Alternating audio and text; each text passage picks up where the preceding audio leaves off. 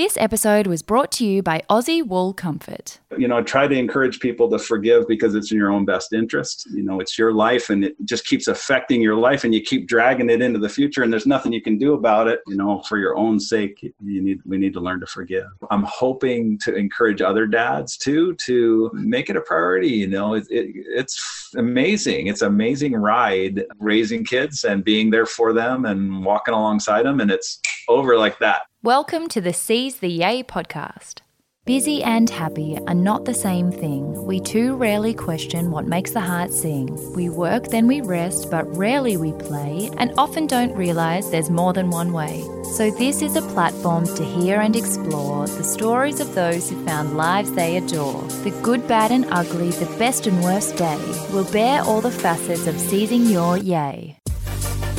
I'm Sarah Davidson, or Spoonful of Sarah, a lawyer turned entrepreneur who swapped the suits and heels to co found Matcha Maiden and Matcha Milk Bar. Seize the Yay is a series of conversations on finding a life you love and exploring the self doubt, challenge, joy, and fulfillment along the way so excited about this one, lovely neighborhood. You know, I love finding different and heartwarming stories from around the world, and this was one I found randomly on Instagram. I'm so thrilled that Rob Kenney kindly agreed to join us from Seattle to share his fascinating story from college football to salesman to YouTube influencer extraordinaire. You may know him simply as Dad from the wildly popular Dad How Do I YouTube channel, teaching you how to do everyday things you may have missed out on learning from your own dad. Created during the pandemic last year following conversations with his 28 year old daughter and 25 year old son, the channel has exploded to over 3.5 million subscribers, who Rob calls his kids, from all over the world. You'll hear the story of how Rob's own dad took custody of Rob and his seven siblings when his mother turned to alcoholism, only to leave the family when Rob was just 14, leaving Rob to grow up in his older brother's small trailer. You'll also hear his extraordinary empathy for his parents and refusal to dwell on the past, leading a beautiful life with his own family before this incredible plot twist in his 50s. He is such an amazing person with so many important lessons on kindness, forgiveness, the different forms of ambition, and the very seize the Yay appropriate reminder that you never know when a new chapter you could never have dreamed of lies just around the corner.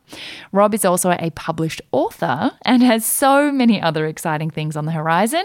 I'll pop the link to his book in the show notes at the end, and I hope you enjoy as much as I did. Rob Kenney, welcome to the show. Yeah, thanks for having me on. I'm excited to excited to be here. I'm excited to have you here. I feel like I've watched so many of your videos, so to actually get to chat to you live and from across the globe is just so wonderful. Yeah, technology is amazing, isn't it? I mean, it's such a, we, we kind of take it for granted these days. I remember when my brother went off into the military and running up the phone bill just to be able to talk to him. And he was just, you know, he's across the country in the US and the phone bill was enormous. well, you have well and truly embraced the beauty of technology in a way that has turned out to help millions of people all around the world. But before we jump into that, I love to start by asking everyone what the most down to earth thing is about them yeah. to break through the often glossy surface of our digital identities, particularly for someone who has become as well known as you have. I mean, you're famous now.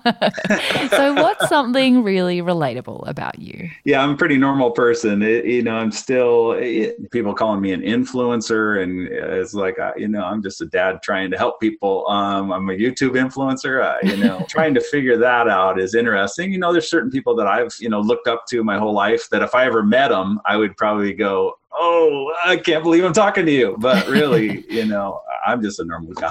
I it, has been crazy trying to deal with the recognition and all that. You know, just trying to be faithful and trying to remain true to myself and to my family. You know, that's that's important to me.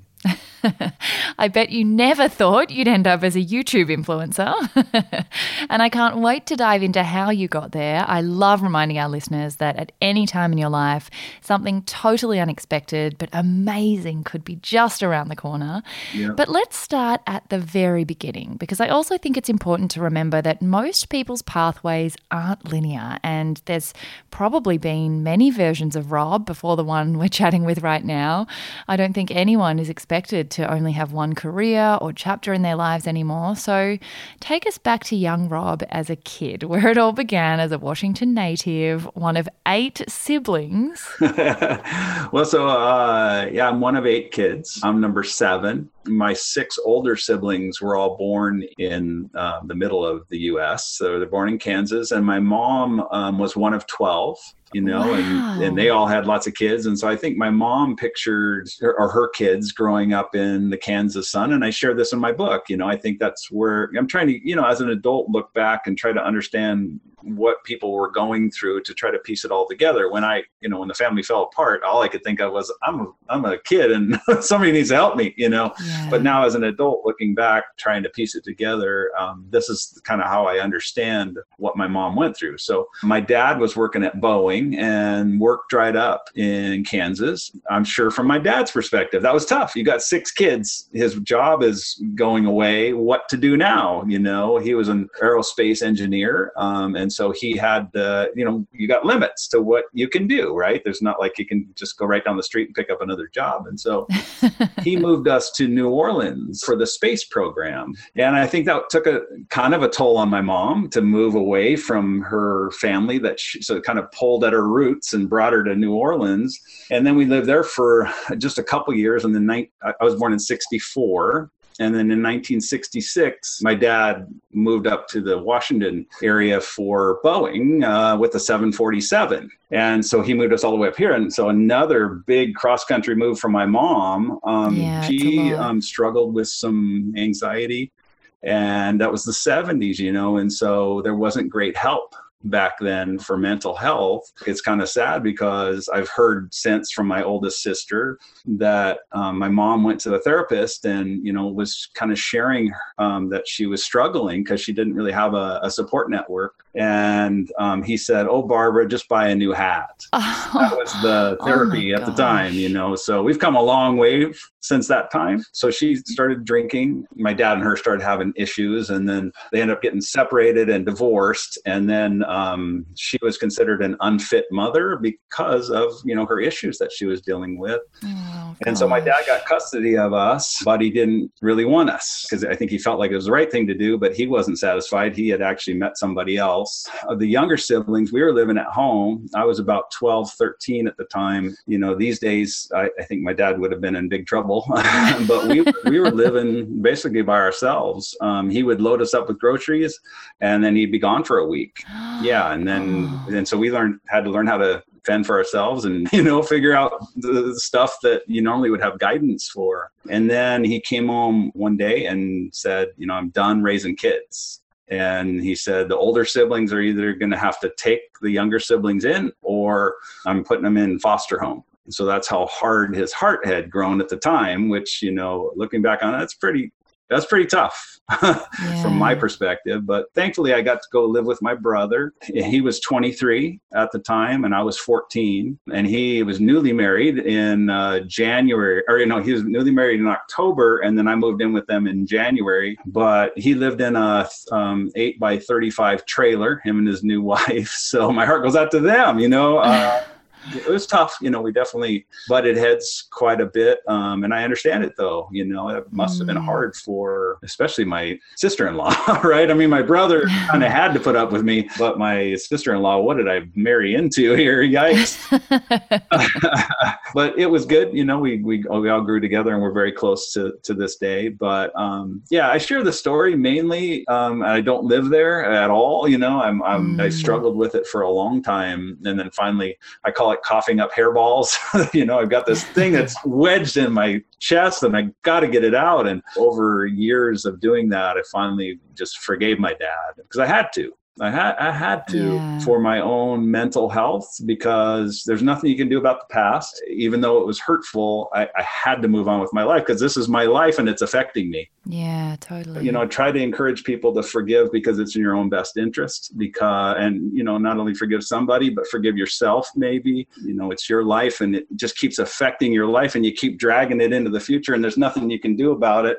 And yet, you still, I, I get it. It's you know, you want Mm. somehow that person to pay but you know for your own sake you need we need to learn to forgive Yeah, what's that quote? I think it's holding a grudge is like drinking poison and expecting the other person to die. And Yeah. what I found really beautiful as you were telling your story, describing huge life impacting trauma and extraordinary challenge, your reflection showed so much compassion for how hard it must have been for other people around you, you know, rather than how hard it was for you living in a trailer. It was how hard it must have been for your sister in law having you here. And I imagine that took a lot of work, but you're such a great example of how you don't have to be defined by past trauma. It could have made you bitter about family, but rather it seems to have driven the opposite. Yeah. And rather than holding a grudge and kind of cutting off your nose to spite your face, so to speak, you liberated yourself through forgiveness. And I think that's so valuable to be reminded of. Yeah. Yeah i think it, it's interesting because again this is 40 you know over 40 years ago and i have had some siblings that they're still they were still struggling you know with some of the stuff. And so i i think because i'm in such a good place i kind of almost forgot a little bit about Mm. the hurt that I've coughed up. I've coughed it up. It's it's done. It's in the past. You know, I you know I, I quote that that saying from uh, from the Lion King with uh, did it in one of my videos where Rafiki hits Simba over the head and he says, "Ah, what was that for?" Doesn't matter. It's in the past. it's so true though. You know, it really is. You can't do anything about the past as much as we want to hold on to it and somehow make that person pay or all you can do is you can move forward and you know control what you can control so Yeah, absolutely. And I think back to that time, you know, at 14 years old, most kids are worrying about, you know, playing and sport and girls and here you are struggling to find a you know think about where you're going to live. And one of the questions i usually ask is what did you want to be when you were younger? What ideas of career did you have in your mind? And i imagine like that probably wasn't one of your most pressing thoughts at the time but when did concepts of career and jobs you know come into your, your thinking and, and what did you want to be i always wanted to play pro football i mean a lot of people share you know talk about that and that's kind of a pipe dream I'd like to think I was a little closer to it than than still not you know maybe not good enough. But when I was in col- or when I was in high school, I was six two two fifteen, so I was a pretty big you know. So and I got recruited by a couple local schools, and but it wasn't an option for me. I just couldn't see doing that, and so I just had to let it go. And then a few years later. I decided to to go do it, and I went and played college football. But I, but yeah, I had to be a little more cautious. So I went I went to college when like two or three years three years later than other people. But I still wanted to do it so that I didn't have that regret of "Ah, I wish I would have tried that. You know. Um, so I'm glad I did it, um, but didn't make it. So. but I think that's another thing. You know, we often look back and think if I spent all this time going down this pathway and spent years of my life investing in that, you know, career and I didn't go pro or I didn't make it, as you said, often I think we lament the waste of time that that was. But Mm-hmm. I like to reiterate that, uh, you know, along the lines of this non-linear pathway philosophy, that nothing is a waste if you learn something from it. And Yeah. even if you did spend a lot of time and energy going down a pathway that you didn't continue on, it could seem like a waste on the surface, but actually, the way you redirect yourself and the lessons you learn from that and how you pivot after that, it's never a waste if you make an effort to apply those learnings in the next step. yeah. No, I absolutely agree with that. There's a quote: "Sometimes you win, sometimes you learn." Oh, that's one of my favorite quotes ever. Failure is totally, it's just a concept. But if you look hard enough, there's always a lesson. And in fact, that means you're never losing out. so, after football, what was your first career? What did you go on to do? Yeah. So again, I've been real, you know, and I try to be, I've always tried to be loyal to people that treat me fairly. And so I've been at the same job for almost 30 years. Uh, wow. I, so I, I, I'm in sales. I sell office supplies, not the, you know, it's funny because I, I haven't even shared this on an interview yet, I don't think, but exclusive material. I joke about it with my kids though, you know, um, bring your dad to work day. Oh, what's your dad do? He's a fireman. Oh, what's your dad do? Oh, he's a police policeman. Oh, what's your dad do? He's those office supplies. You know, office supplies. yeah, but you know, as they've gotten older, and there was even a time where my daughter even kind of made a comment, and then she felt horrible and came back to me and said, "Dad, sorry, I didn't mean that." I was like, "It's fine." I said, "It's been a good living, and it's been, you know, it's given me the freedom to see pretty much anything my kids ever ever did, and I'm still working. So I, I haven't actually quit my job. I'm still still doing that because again, I'm very cautious. My wife and I, my wife just turned 57. I'll be 57 next month. And what skincare do you use? You look like a spring chicken. With no hair, though, right? yeah, but so smooth, not a wrinkle on that scalp. Good genes is what it is. Uh, yeah, you're too kind. But um, yeah, so you know, we I didn't again start this channel to try to become famous or try to make money at it. Um, I did it to try to help people. And so now my wife and I had planned well and kind of we're planning to retire in our mid 60s but now with this whole new venture and trying to figure it out with you know being a published author now who knew? You know i mean what, what is that? that's crazy. Oh and it's such a beautiful book. Congratulations. So exciting. But that's just it you know. You would never have known that you could do this and that's what makes life so exciting. It's never too late for there to be a whole new chapter of your story right around the corner that you never could have imagined. And i love that you've made decisions you know at each stage of your life within the risk matrix that you had at the time. And I think we do get a bit, you know, YOLO, like just quit your job and, and do what, follow your dreams. But there are some realities we have to face before we all go leaving our jobs to seize our yay. And it was interesting reflecting on times where you've said, you know, we did have to be a little bit more risk averse, but now, you know, maybe you don't. So tell us, how did it all eventuate? How did you start Dad, how do I and amass millions of kids?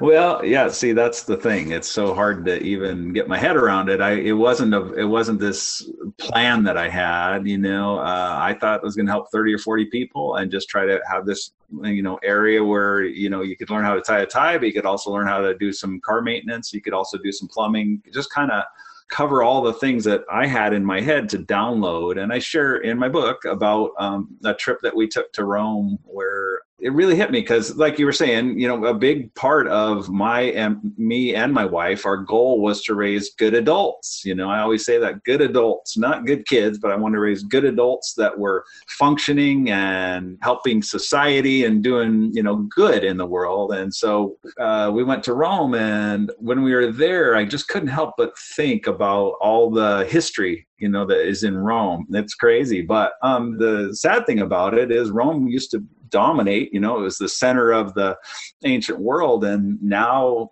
it's crumbling statues that are left. Like you go walk to the Forum and you have to kind of envision what it used to look like but it used to be a time you know where they ruled uh, ruled things. And so it really was kind of stuck in my craw a little bit trying to figure out you know what am i what what now? You know my wife and i raised these good kids or good adults and they're out in the world and you know it's sad to see them go. We cried as they moved off you know and one got married my daughter got married and my son's over in virginia but it was the right thing you know go do that but um but now what? You know i honestly and not to be morbid but you know now i've got a few years left and then i retire and then i travel a little bit and then i die. That was kind of what was swirling around in my head because when you know dating back to when i was that 14 year old i made this promise that i'll never do that you know when i get the chance i want to raise good adults. I want to i want to prove to myself that it can be done you know? So once that was kind of that box was checked off we got our kids through um, college without debt so they don't have that burden on them and then they're plus they're out functioning doing very well in their careers. Now what? You know and so that's what kind of kind of planted the seed i guess for this perfect storm that became dad how do i you know because i talk to my kids my adult kids all the time and you know and my daughter was encouraging me dad you know i've got a lot of friends that don't have this resource i'm thankful for it because she can call me anytime you know mm. to talk talk about things. There's certain things I can't do on my channel, but some things, you know, adulting. Yeah, of course. what was the very first video? Did you just sort of make a list of things that you thought were the most common obstacles for the younger generation without a parent to guide them? And, you know, did you pick things based on what you had felt as a kid. I feel like you should have one on doing your taxes and how to set an alarm in the morning. Like, yeah, what video kicked it all off? It's funny. So I did. I end up doing uh, how to tie a tie. So I actually started my channel April first, April Fool's Day. Yeah, it was uh, how to tie a tie, and then I did how to shave just some things that were pretty obvious. I did the how to tie a tie thinking that's not much of a commitment, you know. I mean, it won't take me very long and just and I I say pay attention to the knot, you know, that's important. And then it just kind of there's so much stuff I want to download, but then there's stuff to try to figure out, okay, how do I do that to keep it simple? Like I people said have said, uh, "Dad, I want to go fishing." Well, fishing's there's a lot of pieces to it, yeah. you know. How do and like fly fishing, ocean fishing, lake fishing, There's so many options. Well, and then how do you tie the hook, and how do you set up the the gear, and then how do you cast, and how do you net a fish, and you know, so it's like uh, that video would be six hours long, and so well, we'd all listen. so I, I have to figure that out because I want to break that up into bite-sized chunks. So where if you need to know how to just tie the hook you know you got that and then we can string them together so that it you know i just trying to get that my head around it because I, I do want to try to keep things simple Mm. Yeah, so that it's valuable information. I originally thought I, my videos would be two or three minutes long, and uh, that's gone out the window. So, um, but I've gone to YouTube like everybody else to go, okay, I, I, need to learn how to do that. And then you watch a 20 minute video for the one minute nugget, and it was like they were doing all this hoopla and stuff. It's like just get to the point. Show me, show me that thing I need. And so I, so I try to do that as best as I can. I don't try to make you hang around. Although people have been very gracious and said, if you just came on and ate crackers, Dad, I would still watch. I'm like, I would too. Just quickly interrupting today's episode to take you back to what you now know is my earliest hometown of Warragul. You may have seen our recent Years of Our Lives trip there with women in Gippsland, and one of the incredible local businesses I had the privilege of meeting and falling in love with was Aussie Wool Comfort. You've probably gathered already that I deeply appreciate the impact of our choices as consumers and highly value shopping with Australian made, family owned businesses who showcase the best of our beautiful home here in Australia. I also value anything that enhances sleep quality and makes bedtime feel cozy, so it took absolutely no convincing to make the swap to Aussie Wool Comfort's range of bedding products. I literally drove home with a bootful. I think there's a picture somewhere of me with a whole bootful of goodies. The range is made from 100% pure Aussie wool with natural cotton Japara outers and is chemical free with natural fibres, giving us an allergy free, deliciously fluffy quilt for all year round. We loved it so much that then recently we added the under blanket to top our mattress and wrap us up in a fluffy wool sandwich. Oh my gosh, it's so cozy. And of course, couldn't go past the dog bed for Paul. Those come in four sizes and are machine washable. Oh, so your fur babies can also enjoy the comfort and warmth of wool without overheating. I'll pop the link in the show notes so you can check out the full range and score yourself the soundest sleep with Aussie Wool Comfort. And the team have very generously given us 40% off everything, excluding the pet beds and gift vouchers, if you use the code SARAH40 at the checkout. Do yourself a favour and jump online. The link is in the show notes.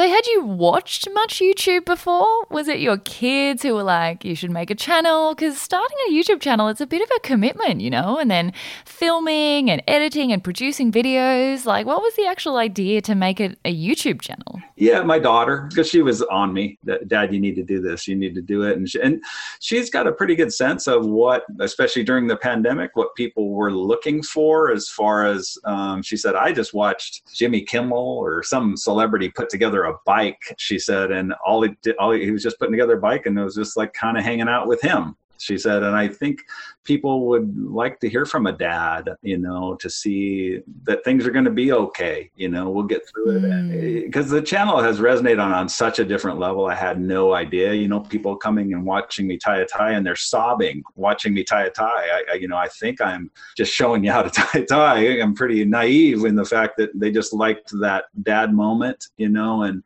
I've had people say, I just came on and I just watched you shave on a loop, you know, just, just, just reassuring. Yeah. And reminds them of their own dad that maybe has passed or a dad that they never had or, um, yeah so it's it's interesting because i uh, honestly that blindsided me i didn't mm. i didn't mm. think it would resonate on that level and i think that's another really important reminder that if you're sitting on a good idea that you think is a really strong idea but you're not sure how it's going to go we have a lot of self-doubt and imposter syndrome that you know who am i to do this who's going to watch me shave my own face but you know there's yeah. as much as there's always a risk that it won't work there logically has to always be a risk that it will work and better than you ever expected.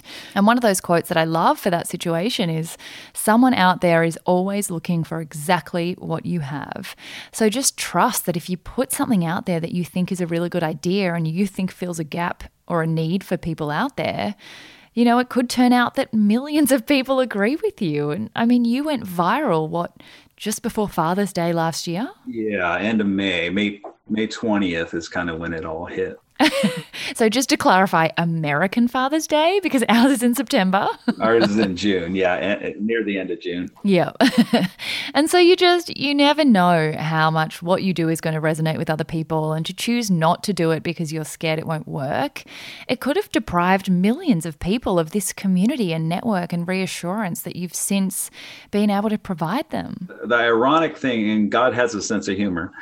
Uh, I've always considered myself an introvert and I've struggled with anxiety. And I, you know, honestly, in sales, I reluctantly got into sales. It wasn't something I wanted to do. I'm not a type A personality. I, you know, I go into our sales meetings where we got 30 salespeople and we're all in this U shape. And then you get the presentation, and I'm like, don't ask me any questions. You know, I'll, I just want to sit here and then I want to leave. You know, please don't. And I've always been pretty successful. So I'm always in the top tier of the sales team. And these other people would, tell you all these amazing stories of their sales and stuff. And I'm like, but but I see your numbers. I you know I. it, I, you know, I have to scratch my head and like, I, uh, if you've got all these great sales, how come it's not showing up in the in the numbers? And so, and thankfully, I've I've worked for companies that have kind of allowed me to be me. And so, I share that in the book of the time that I finally said, you know what, Rob, you need to you need to face your fears and this thing you've been hiding from your whole life. And then, so I actually shared the the struggle that I had getting up and doing it and the sweaty palms thinking about, oh no, I got to give that speech, you know. Um, and so I did. I got up in front of everybody because I was the top salesman for the year that year. And I could have just said, you know, I, I, thanks, but no thanks. I'll just stick with what I know. And I challenged myself and said, you know, this monster has grown too big. You need to face it. And like you said, it's one of those things where not to t- think too highly of myself, but you're kind of depriving people people of what you have. You know, we all have something that might encourage somebody else. So by me just keeping that to myself and no, I'm just going to struggle with this in silence and not let anybody know that I struggle with it because I always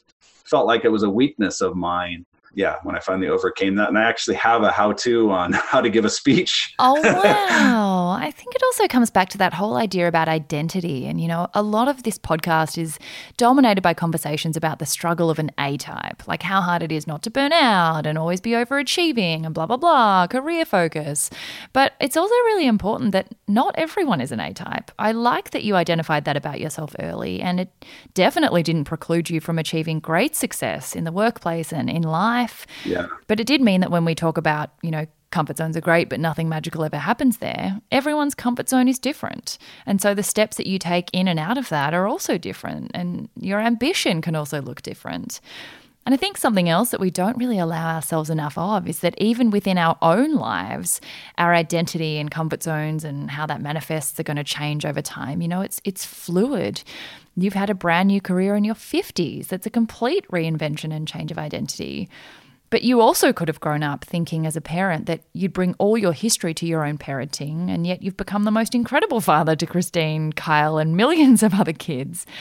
How did you unwrap yourself from the vision that you had of yourself as, you know, did you ever worry that you were going to be a bad dad? Did you ever question your own parenting and get your identity wrapped up in your past? And did that self doubt ever creep back into part of your life? Not so much, but I do remember hearing that, you know, a lot of people that do bad things in their marriage or whatever learned it. And then and so i remember the first time i heard that i was like oh does that mean that's going to be me? Uh, you know i'm, I'm going to be like that?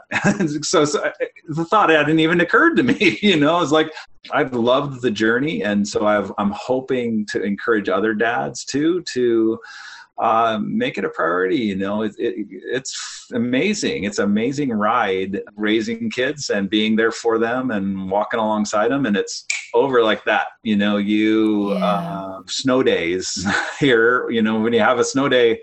I would call in and just say, you know, I can't make it in. Um, and then you'd get the grief, and it's like, I don't care. I'm going to oh, go. Sledding so with my kids. You know, uh, uh, you know that window of time is such a short amount of time I'm so thankful I made that choice because I could have got out there and struggled and fought to because I you know I'm 20 miles from my where I worked and so I probably could have got there for what you know the, it kind of slows down on a snow day anyway what would I have done you know people will understand and so I I chose to make it a priority to go sledding with my kids because I think mm. that's important you're just reminding me so much of the power of choice. You know, we're not passive to our past or we're not just passive to what happens in life. We do have choices and they shape the life we end up living and the relationships we end up having.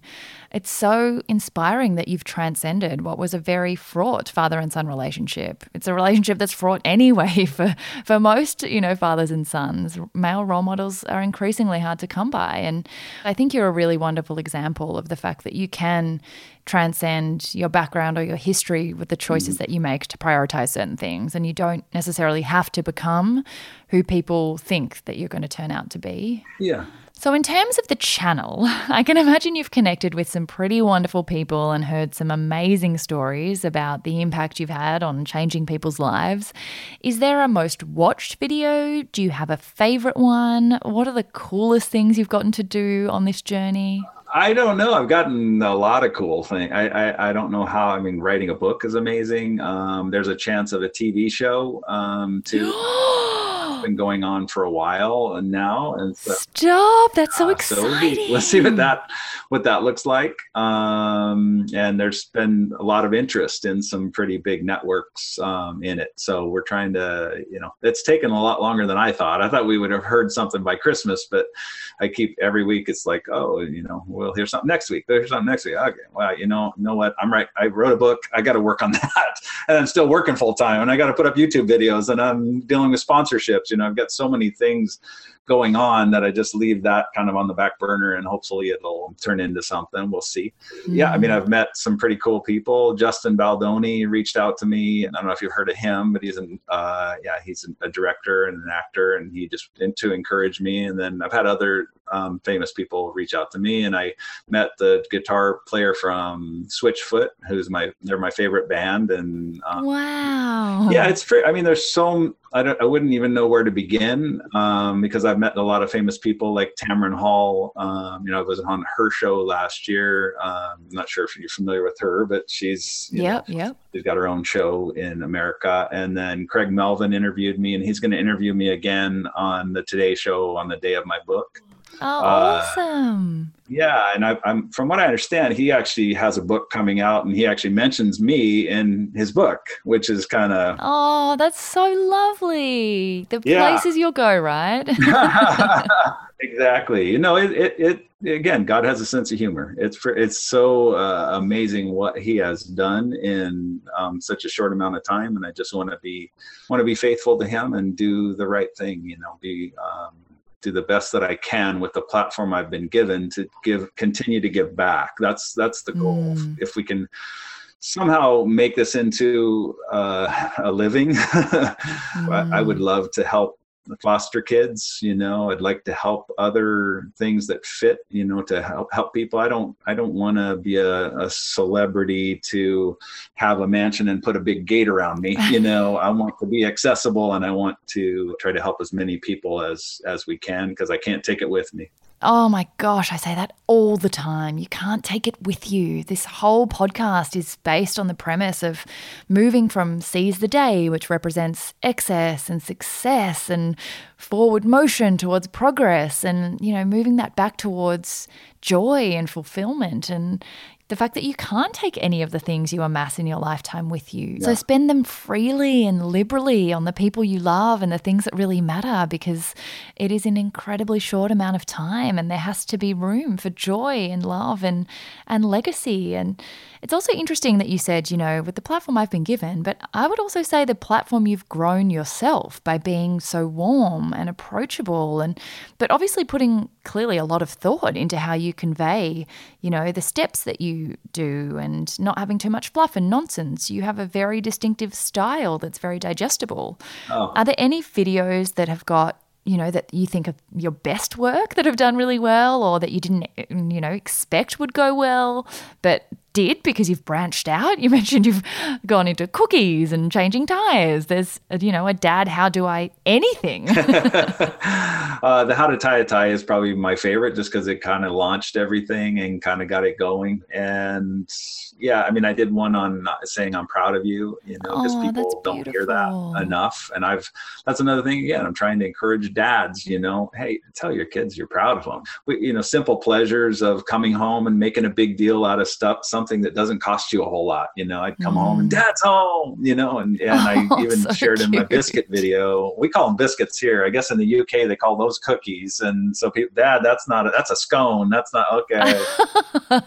They're biscuits in Australia too. So, uh, but you know, I used to say, dad's going to make biscuits tomorrow. It's biscuit day, you know, make a big deal out of it. Um, and kind of hanging your hat on those traditions. I think that's important. And eating dinner together, I think is important. You know, put your phones mm. down. The, the smartphone kind of came out a little bit when the kids were a little bit older for us, but you know, if I can encourage people to man make that time because and who's the one in charge here? I was on a podcast recently and this guy was saying, yeah, we have that problem. You're the dad.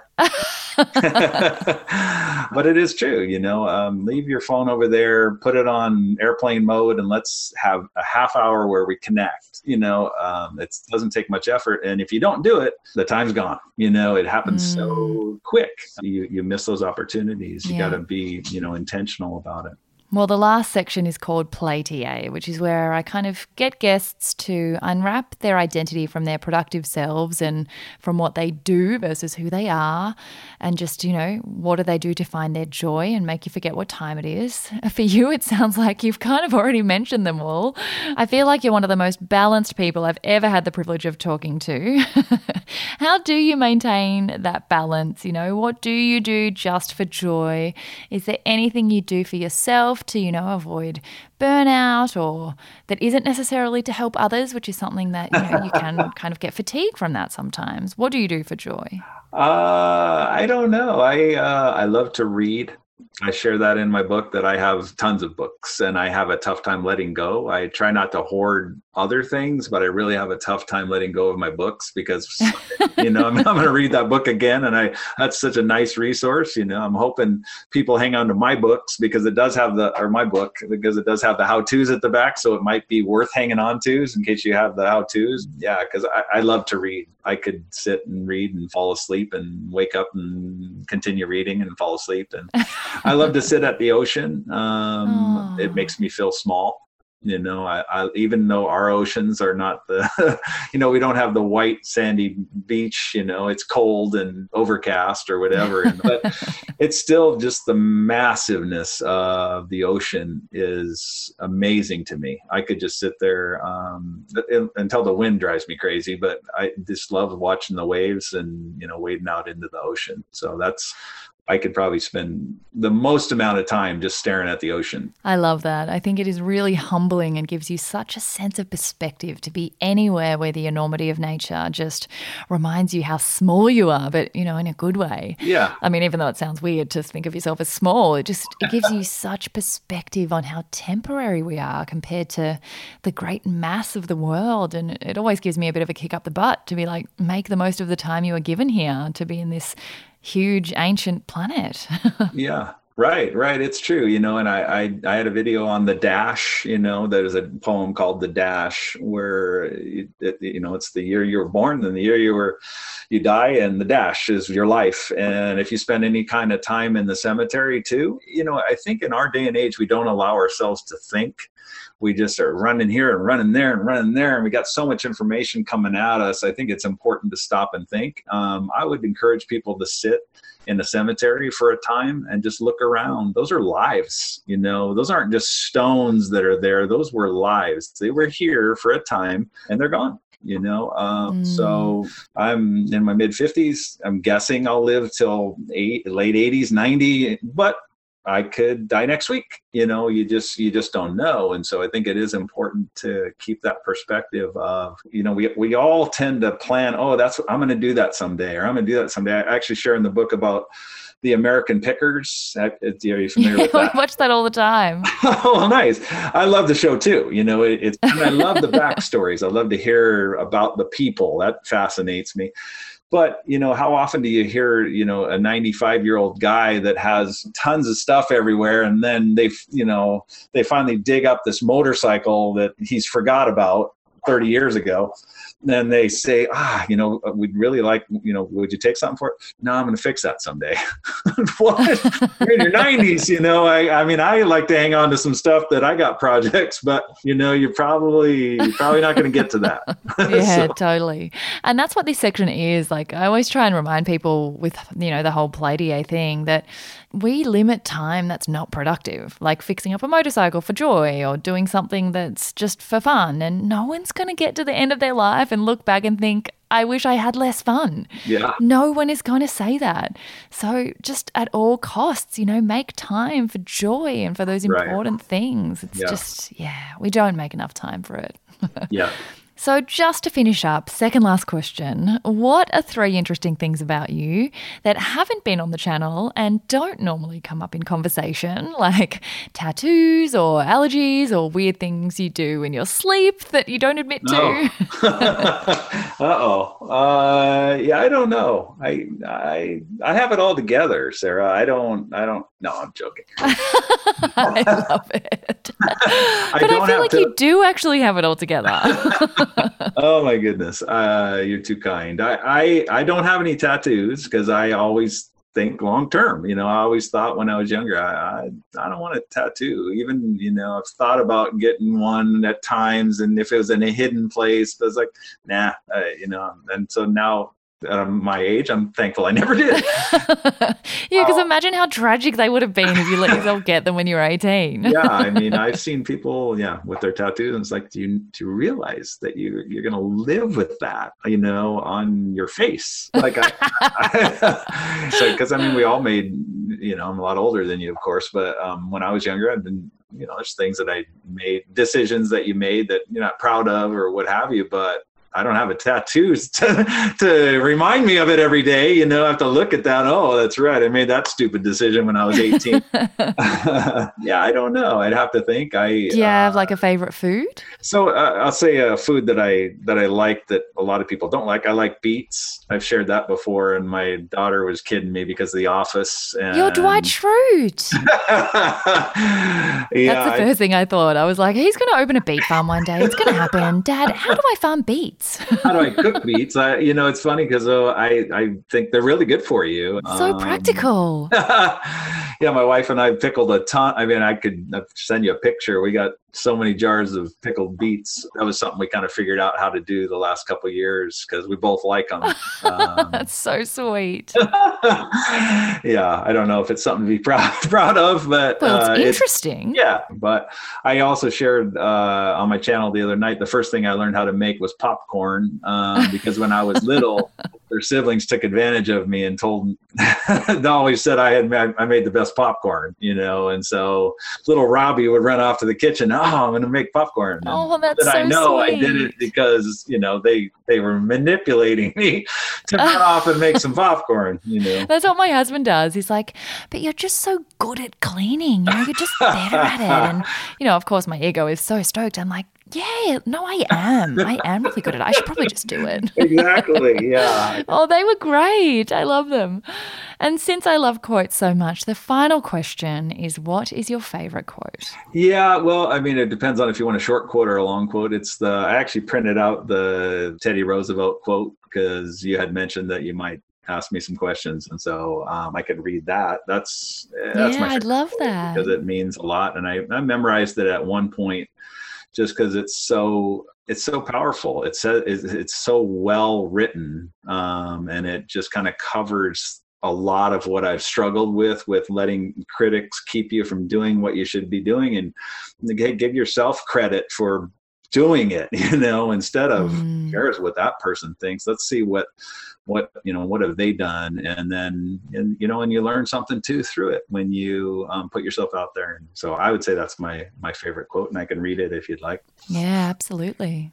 It is not the critic who counts not the man who points out how the strong man stumbles or where the doer of deeds could have done them better.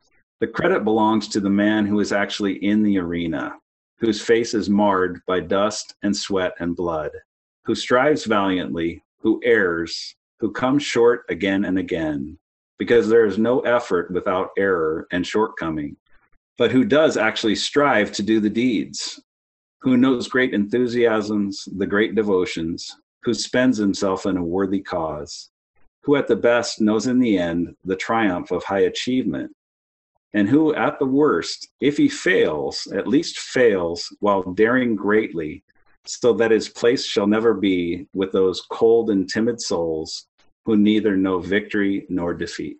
Oh, it's such a good one. I still get teary. I get a little emotional reading that because it's just so powerful. You know, I think it's it's kind of freeing to say, "Hey, you know what? I am going to do that. I'm going to I don't care if I, people told me I can't do it. I'm going to I, I I have it within myself. I feel like this is something I should do. I'm going to do it." And and you're better for it you know. Mm. well we are all actually better for having a dad like you out in the world. I feel like we've all gained an extra parent and you're doing such wonderful things for so many of us.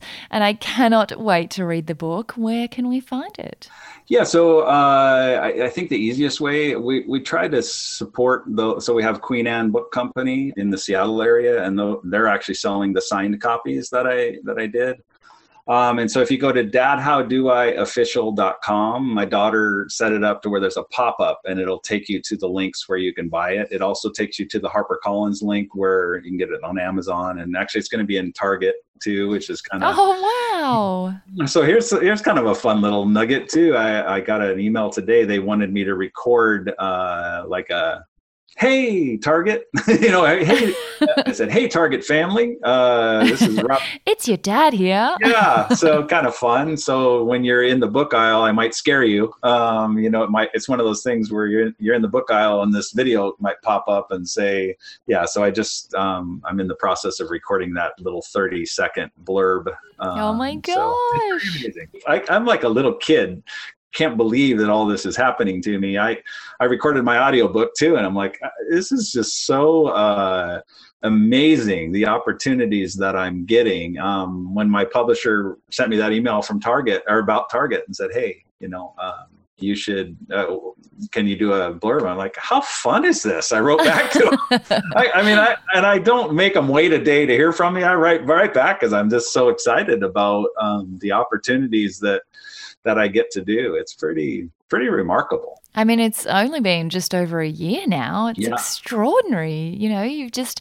been such an amazing example that you can seize your yay at any time. You never know what's going to be right around the corner. And if this is what you've done in a year, I can only imagine what's going to come next. Oh, well, thank you. I love Australia too, by the way. I hope to get there someday. My brother was there in the military. He was in stationed in Port Adelaide. Um, so I would like no to, way. I'd like to get there someday, but You'll Love- have to do a book tour here. I hope so. I hope I get to do. I, you know, I've shared this before. When this whole pandemic lifts, I'd love to go out and meet my kids. You know, I'd love to because you know they're all over. Uh, on my live the other day, I'm like, I'm still again, you know, like a little giddy about it as I'm reading New Zealand and Iceland and Germany. I'm like Ireland. I'm like, oh my goodness, these people all over the world are watching me. They absolutely are.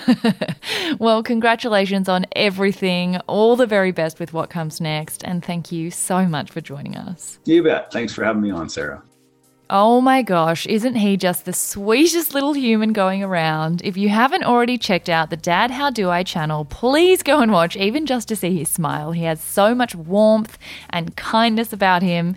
If you enjoyed and like what he's doing, please show him some love and support from the neighborhood, sharing and tagging at Dad How Do I, and us, of course. It helps so much to keep getting wonderful guests like Rob and to keep growing the neighborhood as far and wide as possible. Hope you're having a wonderful week and are seizing your yay.